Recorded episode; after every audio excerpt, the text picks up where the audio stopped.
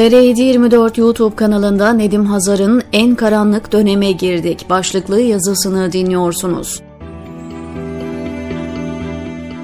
Bülent Arınç söylemişti sanırım. Yazı da gelse, tura da gelse Tayyip Bey kazanacak.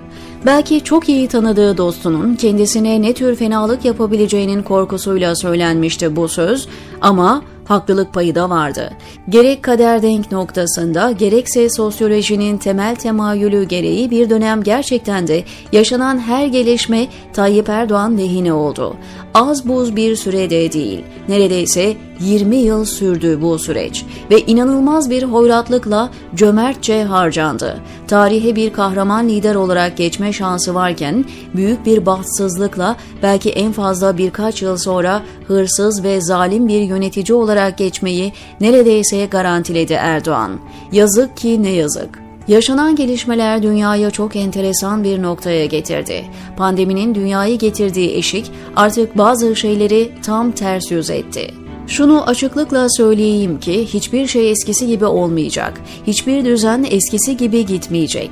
Zaten ila nihaya gitmesi beklenemezdi. Lakin kader ve muradı ilahi çerçevesinde de baksak, toplumsal tarih perspektifiyle de dünyanın bu kavşağa gelmesi kaçınılmazdı. Şimdi ikiye ayrılan bir yol var önümüzde.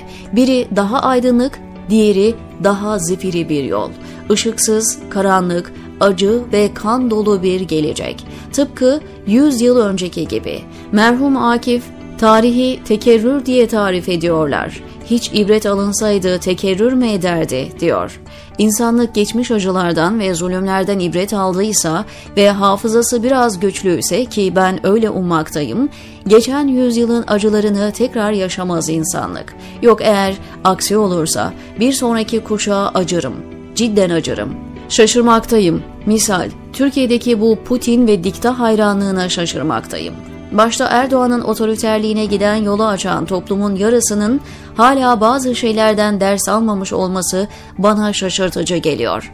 Ülkede Putin'e hala sempatiyle bakanların bu kadar çok olması bana şaşırtıcı geliyor. Herkesin gerekçesi farklı olabilir ama Edmund Burke'ün dediği gibi kötülüğün yükselmesi için iyilerin bir şey yapmaması yeterlidir hakikatinin. Bu kadar görünür olması beni korkutmakla beraber şaşırtıyor. Aklı başında sandığım Türkiye İşçi Partisi'nin Putin'i hala solcu ve Marksist zannetmesi beni hayrete düşürüyor. Erkan Baş'ın NATO'ya çete demesi, tuhaf bir faşist oligark sistemi solcu saymasına şaşırıyorum mesela. CHP'nin ve ulusalcıların başka gerekçeyle, siyasal İslamcılarınsa tam tersi gerekçeyle Putin muhibbi olmasına hayret ediyorum. Ukrayna işgaline savaş diyenlere hayret ediyorum ayrıca. Putin'in 100 yıl önce Hitler'in döşediği yoldan adım adım ilerlemesini görmeyenlere hayret ettiğim gibi hem de.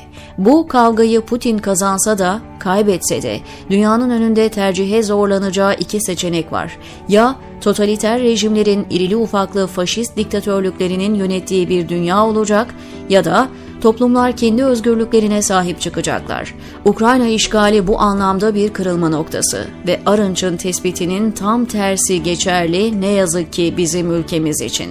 Yazıda gelse, tura da gelse ilk belki de tek kaybeden Türkiye olacak. Putin istediğini alsa da biz kaybedeceğiz. Hezimete uğratılmış olsa da. Kaldı ki bu işgale girişerek çok büyük bir ketenpereye getirildiğine inanıyorum. Rus dikta heveslisi liderin. Bir batağın içine koşar adım girdi.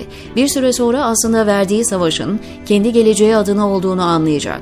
Kötü olan bunun için dünyayı yakmayı göze alacak. İşte o zaman dünya cehenneme dönebilir. Bizimki gibi küçük çaplı zalimlerse her halükarda ilk harcanan piyonlar olacak. Yazık ki görünen yakın gelecek parlak değil. Gecenin en koyu vakti başladı. Hoşnutsuzluğumuzun kışı başladı, diyor Nedim Hazar TR724'deki köşesinde.